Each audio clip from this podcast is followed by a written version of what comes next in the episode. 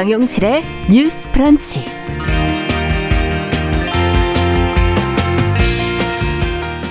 안녕하십니까 정용실입니다. 어제 국회에서 낙태죄 관련 법 개정안에 대한 전문가 의견을 듣는 공청회가 열렸습니다. 어떤 이야기들이 나왔을지 궁금한데요.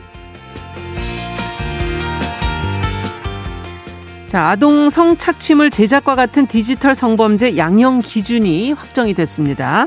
새롭게 강화된 양형 기준 과연 국민 눈높이에 맞게 정해졌는지 저희가 자세히 살펴보겠습니다.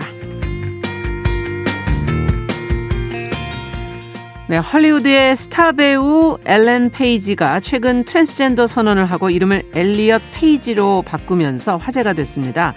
성소수자이면서도 스타로서 자신이 가진 특권에 대해서도 성찰해온 엘리엇 페이지의 삶과 또 작품 활동에 대해서 오늘 살펴보도록 하겠습니다. 기대해 주시고요. 12월 9일 수요일 정용실의 뉴스 브런치 문을 열겠습니다.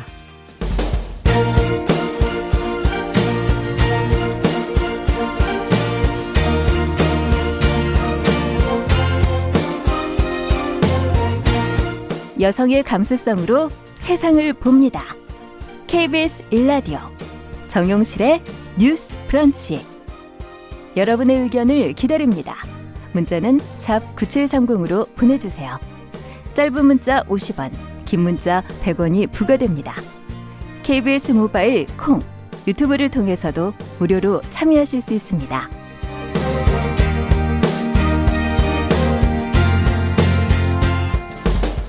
네, 정실의 뉴스 브런치는 항상 여러분들과 함께 프로그램 만들어가고 있습니다. 오늘도 많은 분들이 참석을 해주셨어요. 테리우스님, 김정우님, 3617번님, 아카시즈님, 이수봉님, 네, 들어오셔서, 어, 최희철님, 김정우님, 네, 강하나님, 빛과 소금님, 오늘 많이 들어오셨네요. 김나경님, 네, 다 들어오셨습니다. 감사합니다. 유튜브로도 지금 500분 가까운 분들이 들어오셨고요. 미무스와님, 써니스카이님, 이승욱님, 이렇게 들어오셨습니다. 감사합니다.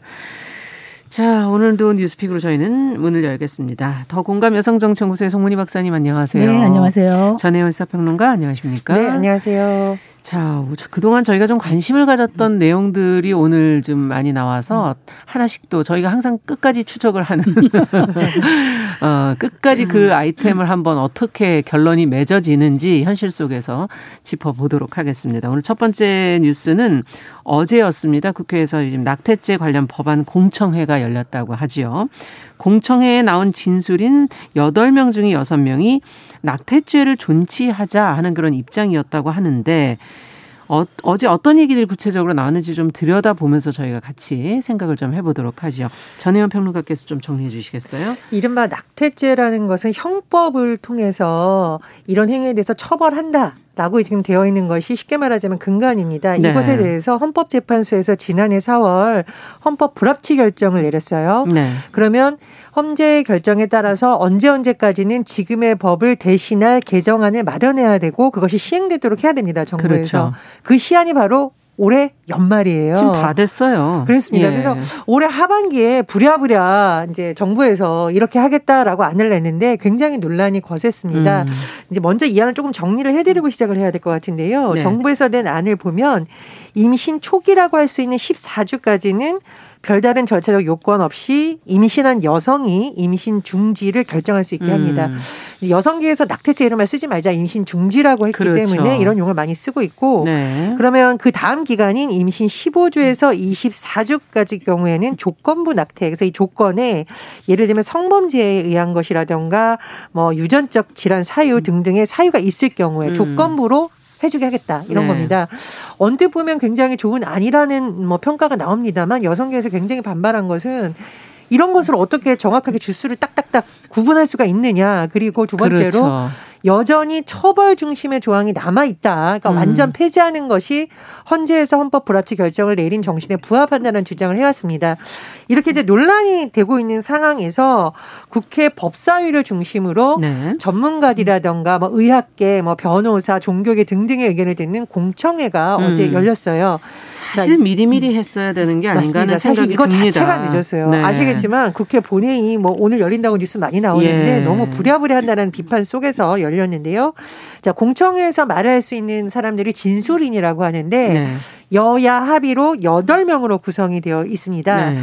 이 내용을 조금 요약을 해드리자면 어, 정부의 안을 다소 찬성한다라는 입장도 나왔었는데 왜냐하면 헌재 결정의 취지를 어느 정도는 반영을 했다라는 음. 이제 안이 찬성이 나왔었고요. 정부안보다도 오히려 낙태죄를 더 강하게 유지해야 된다라는 의견도 나온 것으로 전해져 있습니다. 주로 이런 주장을 한 경우에는 이제 태아의 생명권이라던가 그렇죠. 이런 부분을 주장한 것으로 알려졌고요. 하지만 정부 안에 대해서 반대 의견을 명확하게 낸 의견 중에 한 두 명 정도가 낸 것은 주로 여성의 권리 그리고 이것을 과연 처벌 중심으로 임신 중지를 막을 수 있냐는 실효성을 문제 제기를 한 것으로 알려져 있는데요. 네. 예를 들면 낙태를 그럼 제로 규정하면 실제로 낙태를 줄이는데 별다른 효과가 있냐 없다라는 것이고 음. 그리고 임신 중단을 의료 행위로 지금 인정해 주지 않으면 여러 가지 문제가 오히려 생길 수 있다라는 주장. 네. 그리고 여성이 스스로 주체적이고 윤리적으로 해야 되는 것이지 지금 뭐 법을 통해서 자꾸 처벌하는 중시로 하는 것은 문제가 있다 등등의 음. 의견이 오간 것으로 지금 전해지고 있습니다. 이 공청회는 지금 뭐 관련 법안을 발의한 음. 의원들이라던가 또 이 형법 자체는 이제 법사위에서 다루기 때문에 네. 법사위에 있는 여당 의원 일부가 참석해서 의견 개진을 할 것으로 지금 알려져 있는데요. 말씀해 주셨듯이 시기가 너무 늦었다는 점. 그렇죠. 그리고 다른 또 사안들에 의해서 법사위에서 중요하게 다루는 사안에 밀린 거 아닌가 하는 생각도 들고요. 맞습니다. 근데 예. 이것은 이런 비판은 피하기가 지금 어려운 상황인 게 네. 어제 공청회에도 법사위 쪽에서 일부 당의 의원들은 아예 참석 안 했다 이런 보도가 나오고 음. 있으니까요. 좀 문제가 있다는 것이고 두 번째로는 말씀해 주셨듯이 지금 이 공청회가 열리기 이미 전에 이 진술자들이 이제 정해지잖아요. 어떤 전문가들이. 그런데 이 그 전문가들이 보면 구성이 여덟 명으로 구성되어 있는데 보통 이런 경우에는 반반이라던가 다양하게 그렇죠. 돼야 되는데 여섯 명 정도는 이미 어 낙태죄 존치라든가 정부안에 찬성하는 의견을 개진했던 사람들이니까 공청회가 과연 어, 찬반의 의견을 골고루 반영할 수 있는 공청회냐 예. 이런 논란이 또 이미 제기된 바 있었습니다. 그리고 어제 저도 이제 국회 앞을 오면서 활동하는 분들을 봤는데 여성단체를 중심으로 모두를 위한 낙태죄 폐지 공동 행동이 지금 여러 가지 음. 뭐 대언론 활동이라던가 또는 온라인을 통해서 토론회를 진행하고 있는데요. 네. 어제 실제로 열렸습니다. 그러니까 온라인을 중심으로 열렸는데 여러 가지 사례를 개진하면서 아, 낙태죄를 그냥 완전 폐지하는 것이 오히려 음. 여성의 모성 보호권, 자기 결정권 등등에 부합한다라는 의견을 내기로 했습니다. 네. 어쨌든 지금 보면 국회 일정 을 할 수 있는 기간이 얼마 남지 않았습니다. 실제로 본회의가 오늘 마무리되고 민주당에서 아마 여러 가지 법안 때문에 임시국회 소집 요청서를 제출했다고는 합니다만 이게 또 음. 여야 원내대표 간에 어떻게 될지 알 수 없는 상황입니다. 그래서 올해 연말 시한이 분명히 정해져 있는데 정부에서 왜 1년 6개월 동안 이것을 좀 더 정교하게 준비하지를 음. 못했냐. 그리고 국회는 왜 이 사안을 음. 이제서야 공청회를 열었냐는 비판을 거냐. 피하기는 네. 좀 어려운 상황입니다. 자, 무엇보다 이 법의 어떤 효용성이 과연 그 낙태를 처벌하는 것이 실제 그 수술, 뭐 임신 중절 수술 감소하나 뭐 이런 것과 어떤 상관관계가 있는지에 대한 면밀한 검토 같은 것도 좀 이루어져야 되지 않을까 하는 그런 생각도 드는데요. 어쨌든 진술인 구성 또 공청에서 나온 이야기들 들으시면서 두 분 어떻게 생각하셨는지 성문희 박사님께서 먼저 얘기 좀 해주시죠. 전평론가가 다시 한번 설명을 잘해 주셨는데 네. 사실 이 주제 저희가 몇 번 다뤘죠. 음. 그러면서 세세한 부분들에 대해서 이야기를 많이 했었는데 또 오늘 이 주제를 다루면서 느끼는 게 참 갈 길이 멀구나. 음. 우리가 소리 없는 아우성 호공에 대고 얘기하고 있는 건가 이런 음. 생각이 들지만 또 얘기할 수밖에 없는 부분이 있다. 아까 늑장 어떤 대체라고 네. 얘기를 했는데 1년 6개월 동안 있다가 한 20일 남기고 늦지막히 졸속 공청회를 했다. 음. 이런 비판에서 자유롭지 않고 일단 처음에는 정부가 그동안 있다가 여성의 삶에 대해서 정부가 얼만큼 관심을 갖고 있는가. 우리가 낙태죄, 낙태 이러면 굉장히 먼 남의 이야기로 느껴질 음. 것 같지만 실제로 이게 나의 이야기일 수도 있고요. 그 다음에 결혼한 여성이든 결혼하지 않은 여성이든 그리고 네. 나의 딸의 이야기가 될 수도 있는 것이고 우리 음. 엄마의 이야기가 될 수도 있는 말하자면 여성의 삶에서 굉장히 중요한 부분인데 이게 모든 다른 법안에서 항상 밀려 있다가 마지막에 이런 식으로 간다. 음. 이 부분이 좀 많이 서글프다. 정부가 임신 14주까지 낙태를 허용하는 안을 냈는데요. 네. 이거는 헌법 불합치 결정의 취지에 따르지 않는 거죠. 음. 헌법 불합치 결정 낸 거는 지금은 낙태죄를 비범죄화하는 것이 어느 정도의 시대 정신이고 음. 국민 요구다 이런 얘기를 하고 있는 건데 14주까지 다루는 근거가 뭡니까? 그러면은 태아가 임신 14주가 기점으로 해서 그전에는 천부인권이고 생명권의 주체가 되는 귀한 생명이 아니라는 얘기인가요? 음. 아니잖아요. 언제부터 태아가 인간인가? 착상 때부터인가? 손발이 날 때부터인가? 음. 이거는 설왕설래합니다. 그렇죠. 그렇기 때문에 음. 이 14주라는 것도 근거가 매우 미약하다. 그리고 낙태죄를 허용하면은 생명 경시 풍조를 낳는다고 음. 하는데요. 여성들은 아마 많이 느끼실 겁니다. 생명 경시 풍조 때문에 함부로 아무 생각 없이 쉽게 낙태하는 여성은 많지 않습니다. 음. 거의 드뭅니다. 네. 그리고 힘들게 이 저기 어떤 분이 이런 얘기를 했더라고요. 낙태 시술 전에 그 공청에 나온 분이 낙태 시술 네, 전에 마이크를 좀 가까이 써주 네, 네. 인부에게 태아 심장 박동을 듣게 하자. 아, 그 얘기. 그 이거는 예, 어떻게. 보면은 낙태를 생각하고 있는 임신 중지를 생각하고 있는 여성에게 죄책감을 심어주는 이런 행위인데 네. 이런 걸 전제 조건으로 간다는 걸 어떻게 생각할 수 있는가 저는 좀 이해가 안 됐습니다. 네. 과연 이 생명이 여성 혼자 만드는 생명인가 하는 그런 저는 근본적인 의문도 좀 들기도 하고요. 또 어떻게 보시는지 전혜연 평론가께서는 어제 여당 의원들이 낸 의견 중에 그런 의견이 나왔습니다. 그러면 이제 형법이라는 것이 처벌과 관련된 법인데 그렇죠. 형법을 갖고 여성에게 임신을 계속하라고 강제하는 이것이 맞느냐. 그렇죠. 그렇죠. 음. 모든 생명이 소중하고 또 임신 중지라는 것이 여성에게도 건강에 부담이 될 수 있다. 이런 것은 인정을 할 수가 음. 있습니다만 음. 그러면 이 처벌을 하는 법을 가지고 여성에게 계속 임신해야 돼. 음. 국가가 이렇게 하는 것이 맞느냐라는 굉장히 근본적인 질문을 네. 던졌더라고요. 네. 그래서 저도 그런 부분에서 굉장히 이 법의 역할이 뭔지에 대해서 의원들이 좀 깊이 생각해 봤었고 이게 왜 헌재까지 갔는지 이 험난한 과정 거의 60년이 그렇죠. 걸친 과정 음. 그리고 누구보다도 여성의 권리에 앞장섰던 여성계 원로들이 낙태죄를 폐지해야 된다고 이렇게 절절히 부르짖는 이유를 좀 국회가 들었으면 좋겠다라고 음. 제가 사실 어제 이 아이템을 준비했는데 나중에 는 화가 나더라고요. 네. 화가 나고 정말 본인들의 문제로 생각을 해줬으면 한다 이런 음. 생각이고요. 두 번째로 이 공청회 과정을 정말 짚지 않을 수 없는 것은 이 공청회 과정에서가 이게 예민한 법안일수록 좀 다양한 의견이 개진되어야 되는데 제가 말씀드렸듯이 공청회가 시작되기 전부터 언론 보도에 나왔어요. 이 네. 공청회 네. 자체가 너무 한쪽의 입장을 대변하는 공청회니까 이거는 공정한 공청회가 아니다라는 문제가 나왔습니다. 그래서 그런 부분을 정부에서 정말 새겨드려야 된다고 보고요. 어, 세 번째로 저희가 이제 국가인권위에서도 낙태죄 그냥 폐지하는 것이 인권의 측면에서 맞다라는 의견을 국회에 낸 바 있습니다. 그렇습니다. 그리고 보도해드렸었죠. 그렇습니다. 그리고 법무부 양성 평등위원회에서도 이런 의견을 냈어요. 그러면 정부가 개정안을 마련하기 전부터 사실은 인권이라던가 양성평등위원회라던가 네. 자문을 구해서 아예 초기에 안을 만들 때 더 노력을 기울였다면 음. 이렇게까지 왔을까라는 생각이 듭니다. 그래서 이 부분은 뭐 지금 국회 일정을 봐야겠습니다만은 어차피 국회로 공이 넘어왔습니다. 지금 음. 정부 안이 국회를 통과해서 국회 온 상황이에요. 그래서 네. 국회 안에서 좀 심도 있는 논의가 됐으면 좋겠고요. 어제 공청회에서 참석하지 않은 의원들은 지금이라도 좀 공청회에서 어떤 의견이 그렇죠. 오갔고 왜 많은 여성계가 이런 지청을 하는지 네. 꼭 검토했으면 하는 바람입니다. 그 공청회에 나오는 분들의 구성이 중요하죠. 이 공청회 하는 이유가 음. 여러 가지 다양한 의견을 듣겠다는 건데 반대할 수도 있고 찬성할 수도 있고 그렇죠. 반대하면서도 또 여러 가지 조건을 붙일 수도 있는 것이고 네. 그런데 편파적인 구성을 한다면은 이것은 공청회가 아니라 음. 오히려 공론 왜곡의 장이 될 수 있다. 네. 그래서 어떻게 보면 이런 중요한 사안은 저는 국민의 목소리를 들어야 된다 생각합니다. 음. 특히 국민 중에서도 여성 당사자인 여성의 목소리를 들어야 된다. 네. 어제 공청회에서도 이런 이야기 나왔다는 거예요. 그러면 20대 30대 남성들은 어떻게 생각하는가라는 질문이 나왔다고 하는데 20대 30대 남성들의 의견도 물론 중요합니다만 아이를 그 임신하는 건 여성이기 때문에 이 낙태죄 이야기가 남성을 뭐 같이 책임을 묻자든가 같이 공동 처벌하자거나 이게 아니지 않습니까?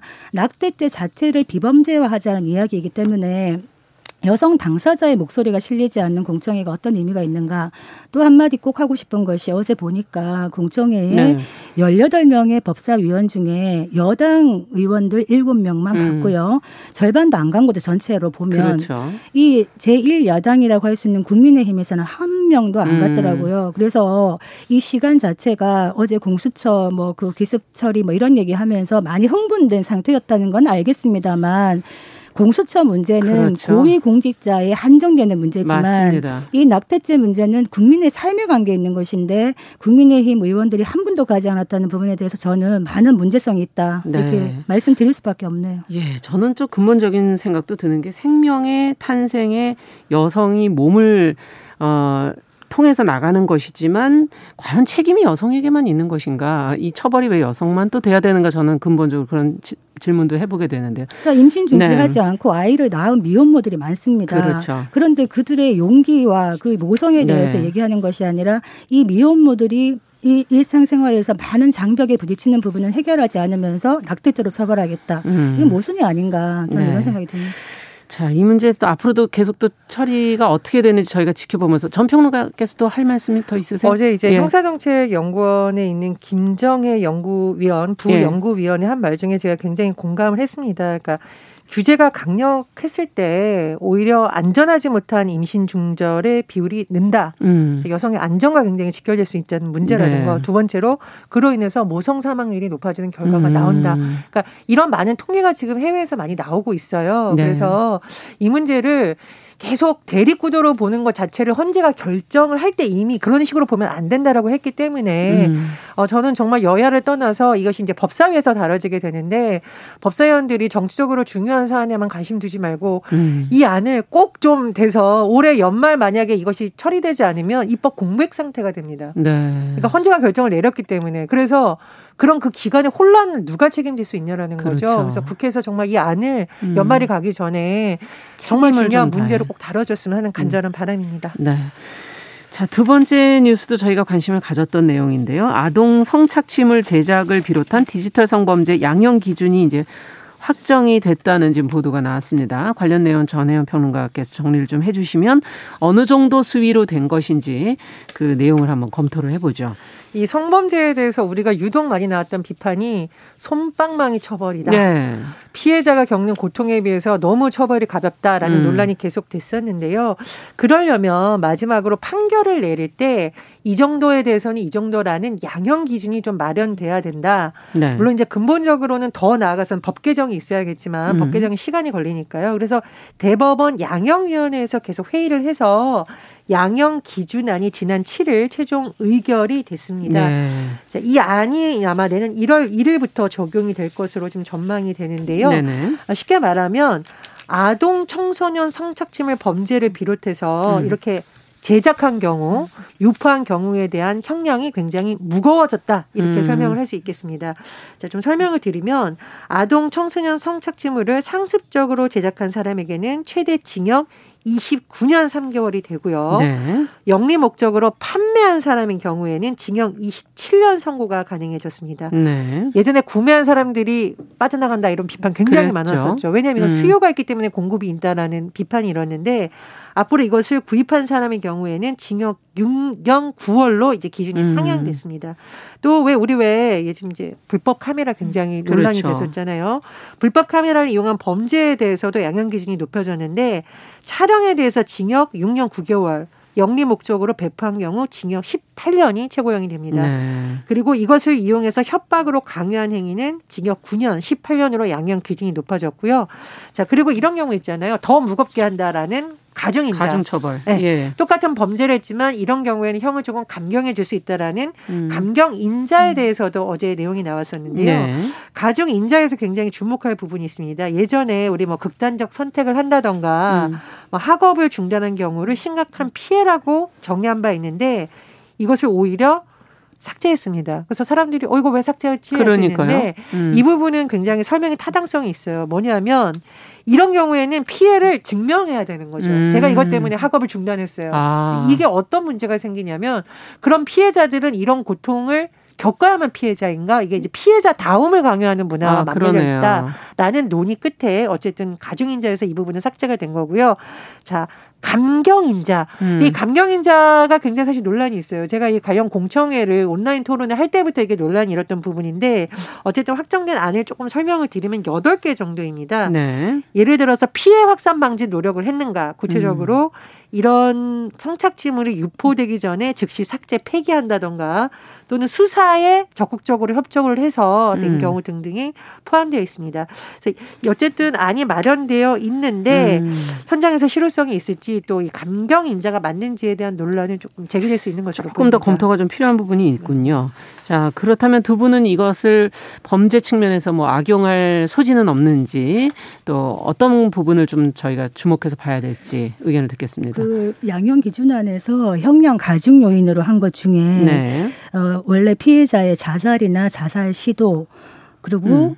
가정 파탄, 학업 중단 이렇게 넣으려고 했다가 제가 본 그 바에 의하면 자살이나 자살 시도를 뺐다라고 저는 봤습니다. 어. 그렇다면은 가정 파탄이나 학업 중단은 여전히 가중 사유가 아닌가 예. 이 부분은 좀 확인이 필요할 것 같은데요. 일단 왜 자살이나 자살 시도를 뺐느냐? 안 그래도 이런 피해를 당해서 많이 힘든 피해자가 자살이나 자살 시도를 했을 때 이걸 가중한다 그러면 이건 더한 피해를 또 입힐 수도 있는 음. 것이고 피해자 다음 을 과도하게 요구하는 것이 아닌가라는 그렇죠. 것 때문에 뺀 것은 저는 맞다 이런 예. 생각이 드는데 감경 요인을 좀 살펴봐야 될것 음. 같아요.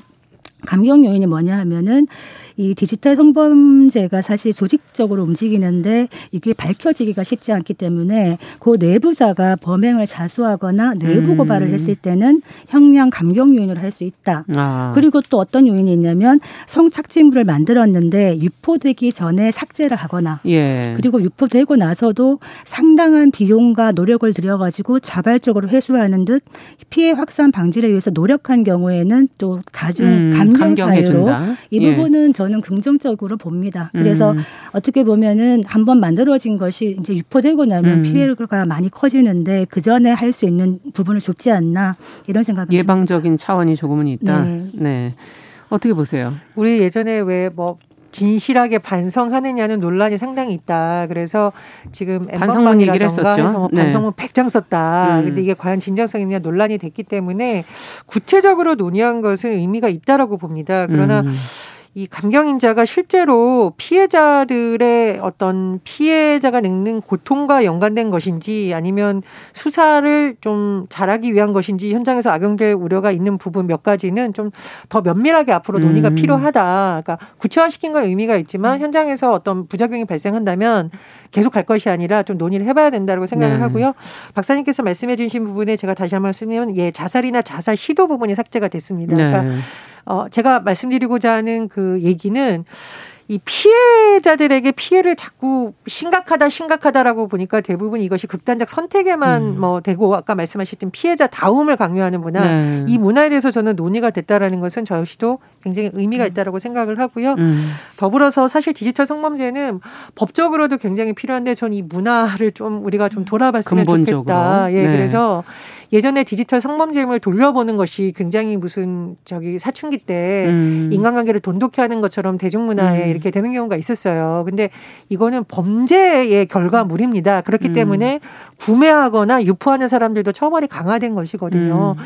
그런 부분에 대해서도 우리가 좀 깊이 생각해 봤으면 합니다. 네. 지금 K78768413번님께서 아동 성착취범은 살인죄보다 더한 중죄입니다. 음. 지금 양형 기준이 어찌 보면 좀 미흡하다 이렇게 생각하시는 분들도 있는 것 같은데. 그렇죠. 해외에서 징역 600년 법 체계를 네, 바꾸지 맞습니다. 않는 이상에는 참 법 체계를 네, 바꿔야 되는 거죠. 우리가 연기처럼 그렇죠. 음. 플러스 플러스 해가지고 각 사건마다 해서 음. 600년 이렇게 못하니까 이것도 예. 아쉽죠. 네. 네. 아, 법사위원님들 우리 뉴스브런치 좀 많이 듣고 우리 청취자 의견을 특히 많이 들으셔야 될 것 같습니다. 네. 자, 마, 마지막으로 간단하게 저희가 짚어만 볼까요? 어, 송문희 박사님께서 지금 코로나19 사태가 좀 길어지고 사회적 거리두기가 또다시 강화되면서 지금 자영업자 시름이 깊어지고 있는데 어, 대출금 상환, 임대료도 멈춰야 한다는 국민 청원이 올라왔다고 그래서 내용을 잠깐 좀 들어보죠. 국민청원 7일 날 올라왔는데요. 저는 이게 청원이라기보다는 거의 절규에 가깝다. 음. 참 마음이 무거웠습니다. 제목이 뭐냐. 코로나 전쟁에 왜 자영업자만 일방적 총알바지가 되나요? 음. 대출 원리금, 임대료 같이 멈춰야 합니다.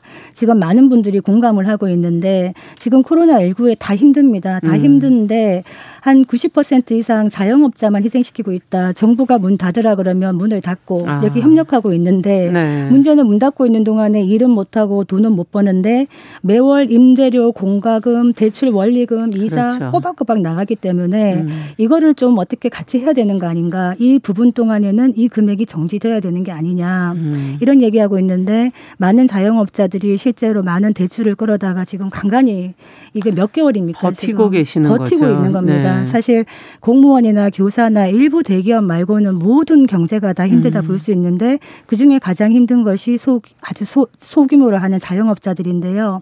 호주 같은 경우에 보니까 정부가 이렇게 생계가 어려워진 자영업자들한테 네. 물론 지원금도 줍니다만 세금이나 각종 공과금을 유예하거나 면제한다. 음. 그리고 임대료 같은 것도 지금 잠시 멈춤. 음. 그리고 대출금 이자 원금 상환 이런 음. 거를 멈춰 주더라고요. 네. 그래서 정부가 해야 될 게 바로 이게 아닌가. 바로 생계에 직면 음. 생계의 위기에 처해 있는 국민들에게 이런 부분을 세세하게 들여다봐야 되는 게 아닌가 음. 이런 생각이 듭니다. 지원금도 사실은 한계가 있기 때문에 언제까지 언제까지 계속 지원이 아니 그 지원금을 있고요. 보통 50에서 100만 원 뭐 이렇게 네. 준다는데 제가 얘기를 들어보니까 실제 현장에 계신 분들은 3개월 전에 신청한 지원금을 아직까지 못 받고 있다는 분들도 음. 꽤 많으시더라고요. 그렇죠. 그래서 저는 좀 음. 빠른 행정이 필요하다. 네. 그런 안타까움이 듭니다. 어떻게 보십니까? 한 마디씩 듣고 마무리하죠. 그러니까 예. 지금 일부 업체에서 가맹점주하고 가맹회사 간에 뭐 한 달간 가맹비 지원한다 이런 여러 가지 그렇죠. 논의가 되고 있어요. 그러니까 이게 사실 세금 지원만으로는 저는 한계가 있다고 음. 생각을 하고요. 그러니까 임대인과 임차인의 관계가 있을 거고 가맹점 본사와 그렇죠. 가맹업주가 음. 있을 거고 지금 또 다른 지점이 등록금 문제, 네. 대학과 학생들 간의 갈등이 등등이 있는데 저는 이 부분에 대한 부분은 좀 뭐 언론에서도 나왔는데 사회적 연대, 사회적 합의에 대한 대토론회를 열든가 뭔가 되지 돼야 된다라고 봅니다. 안 음. 그러면 음. 사실은 또 월급을 내면서 세금을 꼬박꼬박 내는 사람들 간에 또 분란의 소지가 있기 때문에 네.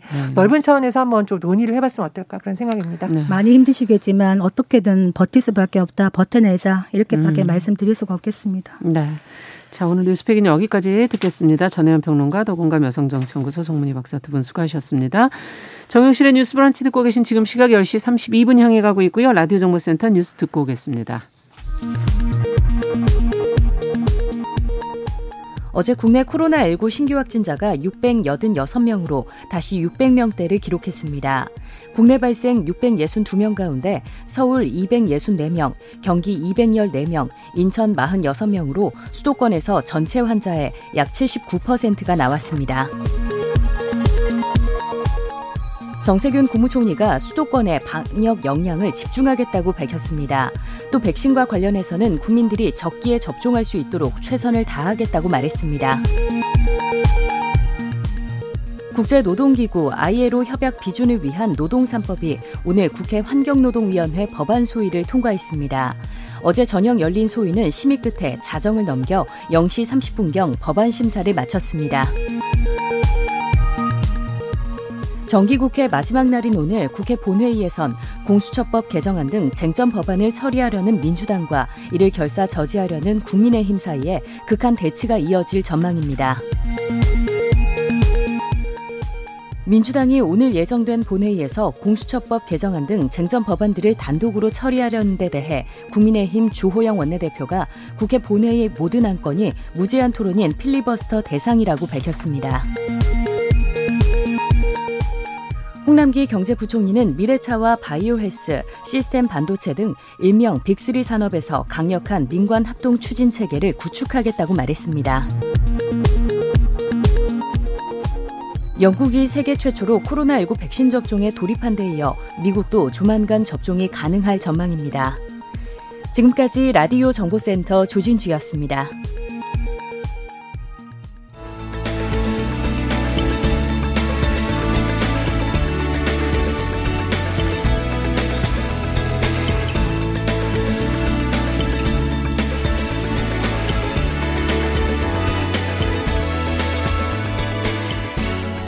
세상을 보는 따뜻한 시선.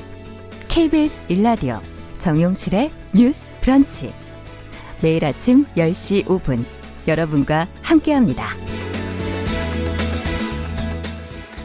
네, 정용실의 뉴스 브런치 듣고 계신 지금 시각 10시 34분입니다. 수요일에는 또 국제 뉴스 저희가 정리해 보고 있습니다. 조현주 외신캐스터 잘해 주셨어요. 어서 오세요. 네, 안녕하세요. 네. 아, 지금 뭐 백신 소식이 계속 나오고 있어서 네. 주목하게 되는데 맞습니다. 특히 영국이 먼저 이제 시작을 했어요. 네. 어, 뭐 세계 각국이 지금 뭐 백신 확보는 하고 있지만 네. 어, 뭐조 바이든 또 미국 대통령 당선인이 지금 취임 후 100일 안에 1억 명의 국민이 백신을 맞을 수 있도록 하겠다 이런 발표도 있고. 네, 맞습니다. 백신 어떻게 보면 경제 뭐 이렇게 네. 표현할 수가 있겠네요. 근데 일단 뭐 트럼프 대통령이 먼저 집권하고 있을 때부터 시작됐죠. 제약회사로부터 뭐 네. 얼마 다 확보를 했다라고 얘기를 했기 때문에 아마 음. 그 부분은 무리 없이 진행이 될 것 같고요. 그래서 네. 이제 바이든 당선인도 자신이 취임하면은 100일 안에 적어도 1억 명의 미국인들이 음. 백신을 맞을 수 있도록 조치를 취하겠다라고 밝혔습니다. 어, 바이든 당선인이 델라웨어주 웰밍턴에서 행사를 하면서 이런 입장을 밝혔는데요. 네. 이런 얘기했습니다. 취임하고 나서 100일 안에 코로나를 끝낼 수는 없다. 음. 그리고 지금의 이 혼란한 순간을 갑자기 벗어날 수도 없다. 그렇죠. 그렇지만 우리가 노력하는 그 여부에 따라서 이 질병의 방향이 달라질 수 있다. 음. 그리고 미국인들의 삶이 좀 더 나은 방향으로 갈 수 있다고 나는 음. 생각한다. 이렇게 강조했습니다. 네. 어, 그러면서 이제 취임 후 100일 동안 연방 당국 소속 건물에서는 마스크 착용을 의무화하는 것도 음. 생각을 한다. 그 전에 이제 얘기를 했던 게 미국 국민들에게 우리 100일만 마스크 좀 다 쓰고 삽시다. 이렇게 음. 당부를 했었는데요. 한 발 더 나아간 것 같습니다. 그렇군요. 어, 착용을 의무화하는 것이 어떻겠느냐. 이제 이런 음. 얘기가 나오고 있고요.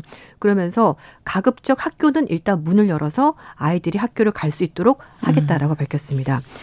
어, 그리고 지금 그 당선인이 캘리포니아주 법무장관을 차기 보건복지부 장관으로 정식 지명을 했고요. 그리고 네. 앤서니 파우치 국립 알레르기 감염병 연구소 소장을 그대로 유임하겠다라고 아, 밝혔고 그렇군요. 파우치 소장도 좋습니다라고 대답을 했습니다. 그래서 이제 트럼프 대통령과 갈등이 좀 많았던 네 맞습니다. 네, 그런데 이제 소장. 바이든 대통령과는 발을 잘 맞출 음. 것 같고요.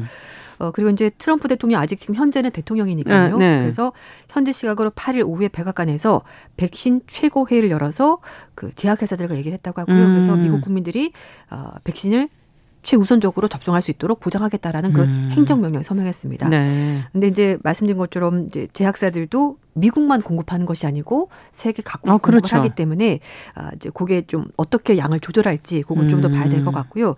그리고 나서 다음 단계가 미국 식품의약국 FDA가 현지 시각으로 10일 날 외부 전문가 회의를 열어서 어, 미국의 제약회사 화이자 그리고 독일의 바이온테크가 공동으로 개발한 코로나19 백신 긴급 승인 여부를 음. 최종적으로 결정을 할 것 같고요. 네. 이게 결정이 떨어지면 그 내일이네요. 그 네. 미국으로는 모레가 되겠고요. 그렇죠. 예. 이제 여기 전문가 회의에서 좋습니다. 백신 맞읍시다. 음. 괜찮습니다라고 승인이 떨어지면은 그 다음 날부터도 접종이 가능하도록 준비를 아, 해둔 상황이라고 합니다. 그래서 그렇군요. 이제 빠르면 미국도 현지 시각으로 11일부터 접종이 가능할 것으로 아, 보입니다. 그러면은 이제 12월에 본격적으로 네. 유럽과 영국과 음. 미국에서 먼저 백신 접종이 시작되면 네. 야 이건 우리 입장에서 주목하게 됩니다. 네. 결과가 과연 어떻게 나올지 네, 그렇죠. 그것이 이제 우리에게 관심거리죠. 이제 미국은 네. 전 세계에서 확진자가 가장 많고 음. 사망자도 가장 많기 때문에 좀좀 네. 더 주목해 볼 필요가 있지 않나 싶습니다. 그러네요. 네네. 한번 잘 지켜보고 또 저희도 국제 뉴스에서 계속 좀 네. 다뤄 보도록 하겠습니다. 자, 근데 어, 브라질에서는 백신 접종을 둘러싸고 지금 연방 정부가 주정부랑 이견이 벌어지고 네. 있다는 건 이건 또 무슨 얘기예요? 그 상파울루주 같은 경우에는 브라질 안에서도 네. 확진자가 가장 많이 나온 지역 중에 하나고요. 그러다 보니까 어, 브라질 정부 측에서는 그 스케줄이 있잖아요. 백신 맞는 스케줄이 아, 예, 예. 그거에 맞춰서 하겠다라고 하고 또 뭐 확진자랑 사망자가 많이 나온 주정부 측에서는 너무 늦다. 빨리 하고 우리부터 싶다. 먼저 해달라. 네네네. 이제 그러다 보니까 연방 정부, 그러니까 중앙 정부와 지방 정부 간에 아. 이제 마찰이 빚어지게 된 건데요. 어, 지금 그 장관, 그 보건부 장관은 쌍파울루 주 정부가 발표한 코로나19 백신 접종 계획이 보건 당국에 의해서 그래서 거부될 수 있다. 그러니까 음. 어느 한 주만 미리 먼저 할 수는 없다라고 얘기를 하는 건데요. 그러면서 장관이 다국적 제약 회사인 아스트라제네카와 영국의 옥스퍼드 대학교가 개발하고 있는 코로나19 백신을 내년 2월부터 접종을 하겠다라고 밝혔는데 음. 뭐 리오데자네주 같은 경우에는 좀 너무 늦다 그렇게 음. 주장하면서 더 빨리 하고 싶다고 얘기를 하는 겁니다. 그래서 이제 주지사가 7일날 기자회견 열고 2월 달이 아니라 1월 25일부터 단계적으로 백신을 접종하겠다라고 말하면서 음. 주정부 차원에서도 재원이 있기 때문에 우리 먼저 하고 싶다라고 얘기를 하는 겁니다. 하지만 음. 어, 중앙정부 측에서는 그런 식으로 하면은 혼선이 빚어지니까 그건 안 아. 되겠다라고 얘기를 하면서 좀 마찰이 있는 것 같은데요. 지금 현재 브라질에서는 중국의 시노백, 아스트라제네카 옥스퍼드 대학교의 백신, 미국의 화이자, 독일의 바이온테크 백신, 그리고 미국의 존슨앤존슨, 벨기에 얀센 이렇게 네 개의 백신이 임상 시험이 계속 진행이 되고 있는 상황입니다. 그렇죠. 네, 그런데 이제 그럼에도 불구하고 일단 되는 것부터라도 먼저 음. 막고 싶다라고 말하는 주가 등장을 했고 음. 연방 정부는 스케줄에 따라서 진행을 하고 싶다 이렇게 얘기를 하고 있는 겁니다. 네. 근데 뭐 그 지방 정부 입장에서는 어, 연방 정부들 네. 그 아무래도 예산이 부족하지 않을까요? 근데 이제 네. 이런 이제 주지사 얘기로는 어, 이 정도면은 할 수 있다. 주민들 충분히 맞출 만큼의 아. 재원은 우리가 확보를 하고 있으니까 급하니까 해보겠다. 우리가 먼저 하겠다라고 얘기를 하는 겁니다. 네. 음. 자, 다음 또 이 인도에서는 또 괴질이 이렇게 네. 발생을 해서 이건 어떻게 된 건가요? 어, 지금 한 명 사망했는데요. 예. 증상은 갑자기 의식을 잃거나 입에서 거품을 뿜는 그런 음, 증상이 나타나고 아. 있는데요. 그래서 3분에서 4분, 5분 정도 가량 그러니까 약간 발작 증상 이런 게 있고요. 일종의 간질 같은 네, 그런 증상. 기억 상실, 구통, 아. 두통, 허리 통증 이런 걸 호소하는데 환자가 500명 가까이 나왔다고 합니다. 지금 그나마, 인도에서요? 네, 네, 그나마 다행인 것은 이 중에서 300명 정도는 어, 퇴원을 한 거라고 하는데요. 안드라프라데시주에 있는 엘룰루란 지역에서 이 괴질이 발생했다고 합니다. 그래서 오. 인도 정부가 국립 바이러스 연구소 그리고 국립질병관리센터 이렇게 해서 어, 이제 전문가들 같이 해서 어, 왜 이런 일이 벌어졌는지 그러니까요. 직접 지역으로 어, 갔다고 하고요. 세계 보건기구 소속의 전문가들도 조만간에 엘르루 현지에 도착을 한다라고 합니다. 아. 이 전문가들도 아직 이게 도대체 원인이 뭔지 파악을 못 하고 있는데 이제 일부에서 얘기를 하는 것이 농약이나 모기 살충제에 쓰이는 유기염소에 혹시 노출된 것 아니냐 뭐 이런 가능성 제기하고 있다고 하는데요. 음, 굉장히 독하잖아요. 네, 유기염소제는 암을 유발하는 굉장히 위험한 물질이라고 합니다. 그래서 세계 마른 나라에서 쓰지 못하도록 제한이 돼 있는데 아. 근데 인도에서는 이 물질을 어느 정도 쓰고 있는지가 정확히 파악이 안 되고 있다고요. 쓰긴 쓰는데 그냥 몰래 네, 쓰는 거군요. 네, 네, 그런 것 같습니다. 그래서 이제 일부에서는 그런 얘기를 하는데 보건당국 관계자는 여러 가지 가능성 중에 하나다. 확답을 음. 할 수가 음. 없다라고 얘기를 하고 있고 일단 혈액 검사에서는 뭐 바이러스엔 전염병 이런 징후는 없다고 해요. 그래서 음. 뭐 이제 좀더 추가적인 음, 조사가 필요하겠습니다 근데 인원이 500명이나 된다는 건 뭔가 퍼지고 있다는 네. 건데요. 그래서 일단 예. 뭐 음식물, 물, 뭐 이제 여러 가지 아. 이제 가금류를 채취해서 왜 뭐 때문에 발생했는지 아. 원인을 좀 더 정확하게 파악하는데 아마 좀 시간이 걸릴 것 같습니다. 아이고, 그렇군요. 네네. 자 마지막으로 유럽 최대 온라인 그 패션몰 네. CEO가 아내가 그 직업 경력을 쌓는데 집중할 수 있도록 자신이 현직에서 물론 이건 무슨 말인가요? 네. 지금까지는 본인이 했는데 아내가 경력을 네. 쌓도록 자기는 물러나겠다. 네, 맞습니다. 이 사람이 어. 이제 뭐라고 했냐면요. 유럽 최대 인터넷 쇼핑몰입니다. 잘란도라는 그런 그 쇼핑몰이 있는데요. 예, 예. 여기에 공동 최고 경영자인 루빈 리터인데 아내가 직업 경력을 쌓을 수 있도록 좀 더 집중해야 되기 때문에 자신은 이제 현직에서 내년 5월에 정기 어. 주총인데 거기서 물러나겠다라고 그럼 같이 운영을 하고 있었던 건가요? 아, 그건 아니고 이제 네. 아내가 아. 어떤 일을 하는지는 정확히 알려지지 아, 않은데 아, 지금까지는 이 회사를 키우기 위해서 이 회사가 음. 사실 생긴 지 얼마 안 됐어요. 12년 네. 정도밖에 안 됐거든요. 근데 12년 만에 이렇게 회사를 키웠으니까 정말 열심히 일을 했겠죠. 그렇죠. 그래서 이제 자신이 그렇게 열심히 일하는 동안은 와이프가 어떤 뭐 제대로 된 일을 한다든지 그걸 안 한 것 같아요. 정확한 어. 얘기는 모르겠지만 그래서 어 11년 이상 놀라운 시간 동안에 이렇게 잘난도를 크게 키웠으니까 이제는 자기 말고 와이프가 어, 좀 직업적으로 경력을 쌓을 수 있도록 아. 자기는 일선에서 물러나겠다 이렇게 얘기를 한 겁니다. 이런 남편이 있군요. 몇 명이나 있을까 모르겠는데요. 이 독일 베를린에 본부를 두고 있는 기업인데 현재 17개 국가에서 3,600만 명의 음. 고객을 거느리고 있고 어, 지난 3분기 수입을 봤더니 우리 돈으로 2조 4,300억 원 정도 된다고 합니다. 네. 옷을 주로 많이 팔고요. 뭐 어. 액세서리, 신발 이런 것도 팔고 있는데요. 어, 3명에서 이제 공동으로 음. 회사를 세웠고 12년 만에 이렇게 유럽에서 가장 큰 쇼핑몰로 음. 키웠다고 합니다. 뭐 금융위기 덮치기 전까지는 좀 더 기업 가치가 컸군요. 컸었는데 지금 네. 조금 줄어들긴 했습니다만 뭐 그래도 유럽에서 가장 큰 기업인데. 온라인 쇼핑몰이라고 합니다. 네. 네. 자, 국제뉴스 조윤주 배신캐스터와 함께 살펴봤습니다. 말씀 잘 들었습니다. 감사합니다. 네, 감사합니다.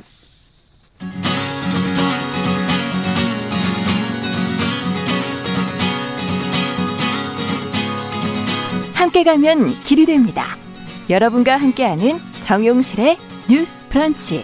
월요일부터 금요일까지 방송됩니다.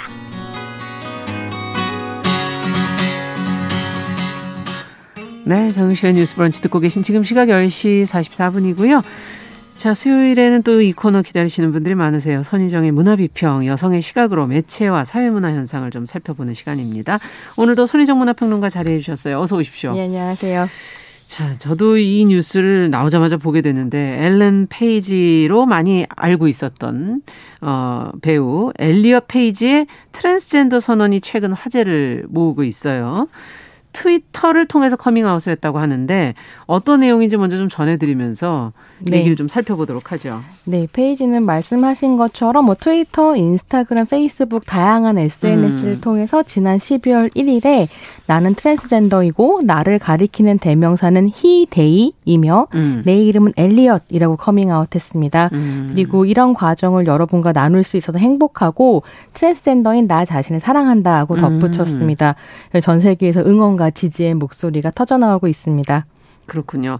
그 엘리엇 페이지의 그 커밍아웃이 이번이 처음이 아니라고 그러는데 그럼 언제 처음 했다는 건지, 네. 그 이후에는 그럼 어떻게 살아온 건지 궁금하네요. 네, 그렇습니다. 지난 2014년 2월에 미국 라스베가스에서 열린 인권 캠페인 컨퍼런스에서 네. 어, 엘리엇 페이지가 첫 번째 커밍아웃을 했었는데요. 자신이 동성애자임을 밝혔습니다. 음. 그때도 역시 뜨거운 지지를 받았었는데 온라인에서 이 커밍아웃 연설을 쉽게 찾아보실 수 있어요. 그러니까 엄청 긴장한 얼굴로 음. 내가 변화를 만들 수도 있기 때문에 이 자리에 섰다고 말하면서 유명인으로서 사회적 책임을 느낀다고 덧붙였습니다. 음. 사실 페이지 정도의 셀레브리티가 커밍아웃 한다는 건 성소수자 가시화에 정말 의미 있는 사건이었거든요. 그렇죠. 워낙 스타니까요. 네, 그래서 그 이후로도 이제 성소수자로서 목소리를 내왔고 2017년에는 성소수자로서 경험한 차별과 폭력을 폭로하면서 음. 미투 운동에 참여하기도 했습니다. 네. 근데 저는 이제 페이지의 커밍아웃 여정을 보면서 물론 그 고민의 과정 과정을 다 알 수는 없지만 음. 정체성이라고 하는 게 나자마자 확정되어서 쭉 고정되어 있는 게 아니라 유동적인 것이고 한편으로는 내가 누구인지 계속 탐구해 가면서 음. 스스로를 이제 발견할 수 있다라는 생각을 좀 하게 됐습니다. 그러네요. 어, 이 엘리어 페이지의 이번 이 트랜스젠더 선언에 보니까 매체 반응도 상당히 뜨거운 것 같고, 네. 그리고 팬들도 무척 많이 예, 뭐 어떻게 보면 좀 호의적인 반응들이 많았다 이렇게 네. 볼수 있지 않습니까? 굉장히 지지의 목소리가 많이 예. 나오고 있고 동료들이 또 엄청나게 지지를 지금 하고 있어요. 음. 그래서 무엇보다 엘리엇 페이지의 배우자이자 굉장히 유명한 안무가인 엠마 포트너는 네. 트랜스, 퀴어, non-binary인 사람들은 이 세상의 선물이다. 음. 나 역시 트랜스의 인생을 열렬히 지지하는 것에 동참할 것이다라고 밝히면서 음. 이번 커밍아웃에 파트너로서 함께하고 있다라는 음. 사실을 알렸고요. 또 지금 페이지가 출연 중인 넷플릭스 오리지널 드라마 중에 엄브렐러 아카데미라는 아. 드라마가 있는데 이 드라마의 팀과 배우들은 우리의 슈퍼히어로 페이지가 자랑스럽다. 그래서 어. 축하 메시지를 보냈습니다. 네. 좀 인상적인 건 넷플릭스의 경우에는 페이지가 커밍아웃 하자마자 드라마 출연진 이름에 엘렌 페이지라고 써져 있었을 아, 거잖아요. 아, 그렇죠. 이거 전부 다 엘리엇 페이지로 수정하고 이제 이제 시즌 3 엄브렐라 아카데미 시즌 음. 3에 촬영이 들어갈 텐데 이 시즌 3에 엘리엇 페이지와 함께 할 것을 기대하고 있다고 밝혔습니다. 어. 네. 그리고 이제 다른 팬... 매체랑은 다르다는 그런 네, 말씀이시네요. 넷플릭스는 네. 워낙에 이제 소수자 뭐 정책도 잘 되어 있는 편이고요. 음. 전 세계 팬들은 페이지의 커밍아웃을 환영하면서 뭐 음. 해시태그 엘리엇 페이지, 아. 뭐 해시태그 당신의 진실을 말해주세요 이런 것들을 붙이면서 어. 축하하고 있습니다. 예. 사실 정말 워낙 어, 유명하고 워낙 많은 사람들의 관심을 받는 다, 개인으로 본다면 굉장히 부담스럽기도 하고 책임감도 음. 있고 그렇지 않을까 하는 생각도 들면서요. 어, 그동안 이 커밍아웃을 하면서 그런 책임감 때문에 자신의 특권에 대해서 항상 성찰하고 음. 좀 소수자들하고 연대하는 그런 자세를 꾸준히 보여온 배우다 이렇게 어, 그래서 더 응원을 받는다 이런 분석들도 나오고 있어요. 네, 그렇습니다. 그러니까 본인이 소수자로서 경험했었던 피해나 차별 같은 것만을 강조하는 것이 아니라 음. 백인이자 또 셀레브리티니까 기득권 여성이잖아요. 그렇죠. 그런 기득권 여성으로서 누리는 특권에 대해서도 계속 이제 음. 언급을 해왔는데요. 2014년에 동성애자로 커밍아웃 할 때도 음. 그런 언급을 했었고 음. 미투 때도 마찬가지였습니다. 그러니까 말하자면 저소득층 여성, 비백인 여성, 음. 트랜스젠더나 퀴어 여성, 원주민 여성 들이 에, 에, 이 사실 여성에 대한 폭력에 더 취약하다라는 사실 재차 그렇죠. 강조했고요. 자신은 백인 레즈비언으로서 특혜를 받았고 특권을 가졌다. 음.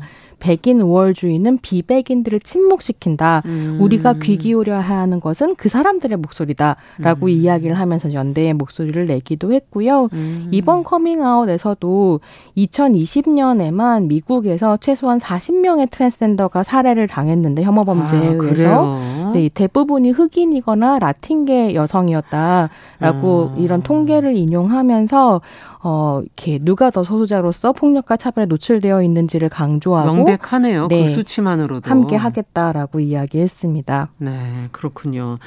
자, 그러면 우리 우리의 언론 보도는 과연 또 어땠나 한번 또 점검을 해볼 필요가 있지 않겠습니까? 네, 언제 시간이 되면 좀 더 이 부분은 자세히 이야기를 하고 싶은데 예. 사실 이제 엘리엇 페이지가 커밍아웃을 했을 때 제가 음. 해외 언론에서 이 사실을 보고 음. 아 국내 언론이 어떻게 다룰까 약간 걱정이 됐었거든요. 그리고 네. 걱정했었던 내용이 진행자께서도 예측하실 수 있을 것처럼 예. 아 이제 보도가 된 거죠. 예컨대 페이지가 치마나 드레스를 입은 사진을 굳이 굳이 게시를 하. 하면서 예. 청순미 넘치는 여배우 이제 전 남자예요. 뭐 이런 식으로 제목을 뽑는다든지 네. 엘렌 페이지 남자 선언 이런 식으로 음. 말하자면 이전의 이름을 계속 호명한다든지 뭐 충격 이런 수사를 붙인다든지 음. 하면서 용기 있는 엘레, 어, 엘리엇 페이지의 커밍아웃을 선정적인 가십거리로 음. 만드는 보도들이 꽤 많았고요. 음. 이런 식으로 남자 선언 이런 표현들은 정확한 정보를 사실 보여주가 전달하고 있지도 않습니다. 음. 왜냐하면 엘, 엘리엇 페이지 같은 경우는 자신이 트랜스젠더이고 non-binary라고 음. 이제 커밍아웃을 한 것인데 이 non-binary라고 하는 건 의학적으로 여성으로 지정되었지만 스스로를 여성이나 남성으로 정확하게 규정하지 않는 음. 것을 의미하거든요. 예. 그러니까 남자 선언은 사실 틀린 보도인 그러네요. 거죠. 네. 그래서 이제 한국 사회에서도 성소수자 보도 준칙 같은 것들 좀 음. 참고하면서 제대로 보도할 필요가 있을 것 같습니다. 네. 사실 그동안의 엘리어 페이지에 그 어, 말씀해 주신 그동안의 과정을 제대로 다 들여다봤다면 조금 더 기사를 작성하는데 좀 다른 시각을 보이지 않았을까 하는 네. 그런 생각도 들기도 하고 이번 기회에 그럼 엘리어 페이지는 어떤 작품들을 해온 배우인가도 한번 관심을 갖고 들여다보게 되네요. 네, 워낙에 유명한 배우이고 예. 필모가 굉장히 많아요. 왜냐하면 음. 어렸을 때 이제 아역 배우로 데뷔를 했었기 때문에 네. 그래서 뭐 한국에서는 인셉션이나 그렇죠. 아니면 엑스맨 이런 작품으로 예. 유명할 테지만 오늘 저는 이 사회가 규정한 규범에서 좀 벗어나서 음. 나다움을 추구했었던 캐릭터들을 연기한 작품들을 좀 소개해드리고 싶었고요. 음. 첫 번째 작품이 주노라는 음. 작업입니다. 네. 이제 엘, 어, 엘리엇 페이지를 전 세계적인 스타로 만들었던 화제의 영화고요. 그렇구나. 10대 여성이 계획하지 않은 임신을 음. 하게 되면서 벌어지는 사건들을 따라가는 거죠. 맞아요. 10대 여성의 어쩌, 어떻게 보면 트레이드 마크 같은 네, 대표자 같은 역할을 뭐 엘리엇 페이지가 많이 국민 했었죠. 동생 맞아요. 국민 동생 표현도 있었죠. 예. 제가 이번에 주노를 다시 보면서 느낀 건 뭐냐면 한국에도 제니 주노라는 음. 10대 여성 여성 제니가 임신하고 뭐 이런 식의 이제 작품이 있었는데요. 음. 카메라가 확실히 달랐던 것 같아요. 앵글이. 예, 뭐 제니 주노 같은 경우에는 제니의 이렇게 맨다리를 막 카메라로 음. 훑는다든가 이런 식으로 약간 성애화하는 재현들이 있어서 꽤 아. 불편했었거든요. 근데 주노 같은 경우는 10대 여성이 자신의 선택을 하고 추구해가는 음. 과정을 굉장히 급진적으로 그리고 있다는 점에서 예. 좀 흥미로웠습니다. 네, 어떤 영화인지 조금 더 들여다보고 싶어요. 네, 그래서 음. 직접 확인해 보시는 음. 것으로 음, 네 그럴게요. 자 그러면 최근에 또 우리 사회에서도 관심이 높아지는 동반자법 이걸 다룬 영화도 있다고요? 네, 그래서 이제 커밍아웃 하고 난 음. 다음에 음. 한 작품이기도 한데요. 네. 2016년 작품 로렐입니다. 아. 2000년대 초 미국에서 있었던 실화를 바탕으로 하고 있는 작품인데 예. 줄리앤 무어와 레즈비언 커플로 출연을 했습니다. 음. 여기서 이제 줄리앤 무어가 미국 뉴저지 경찰 최초의 여성 부서장을 꿈꾸는 아주 능력 있는 강력계 형사 그렇군요. 로렐을 연기하는데 이 여, 여성의 이제 레즈비언 파트너가 스테이시라고 음. 이걸 엘리엇 페이지가 연기를 했었던 아. 거죠. 근데 동성 파트너와 가정을 꾸리면서 잘 살아가고 있었는데 폐암 진단을 받으면서 음. 이제 얼마 남지 않았다 생애가라는 음. 걸 알게 됩니다. 그래서 자신의 연금을 경찰로서 받아온 연금을 동성 파트너인 스테이시에게 음. 이제 주고 싶어 하고요. 이제 이 주정부에서 이걸 반대하는 거죠. 왜냐하면 음. 동성 결혼이 아직 합법화되지 않았던 그렇죠. 때이고 어 이렇게 다 뭐 동성애자들까지 연금을 주면 뭐 재정이 거덜날 거다 이런 네. 식으로 얘기하는 네, 끝까지 이제 퀴어 커뮤니티와 동료 경찰들과 함께 싸워서 연금 수령자를 레즈비언 파트너로 음. 지정할 수 있게 되고요. 이때 이 실제로 있었던 투쟁이 이후에 뉴저지에서 동성결혼 합법화에 아. 영향을 미치게 되고 또 한편으로 2015년이 되면 연방 차원에서 미국에서 동성결혼 합법화가 되거든요. 예. 그래서 뭐 동성애자들의 결혼 을 합법화하는데 굉장히 중요한 역사적 음. 사건을 다루고 있는 영화입니다. 네, 지금 말씀을 들으니까 자신의 어떤 가치관과 이 작품이 연결되는 부분도 있었구나 하는 음. 생각이 드는데 끝으로 이제 시간이 다 돼서 한마디로 정리를 해주신다면 네, 엘리엇 페이지의 작품 활동이 저한테 좀 흥미로웠었던 음. 게 2014년에 이 사람이 커밍아웃을 할때 음. 내가 말하자면 성별이나 성적. 지향에 대한 스테레오 타입을 고정시키는 할리우드 산업에 있으면서 음. 성소수자로 커밍아웃하는 게 좀 어색하다 이런 말을 했었어요. 음. 근데 작품 활동을 보면 그런 스테레오 타입을 깨는 작품들도 꽤 많이 해왔다. 예. 이런 가시성을 계속 보는 것이 즐겁다라는 이야기를 좀 드리고 싶습니다. 네, 손혜정의 문화비평 여기서 저희가 마치도록 하겠습니다. 오늘 말씀 잘 들었습니다. 정유실의 뉴스 브런치 수요일 순서도 같이 인사드리겠습니다. 내일 뵙겠습니다.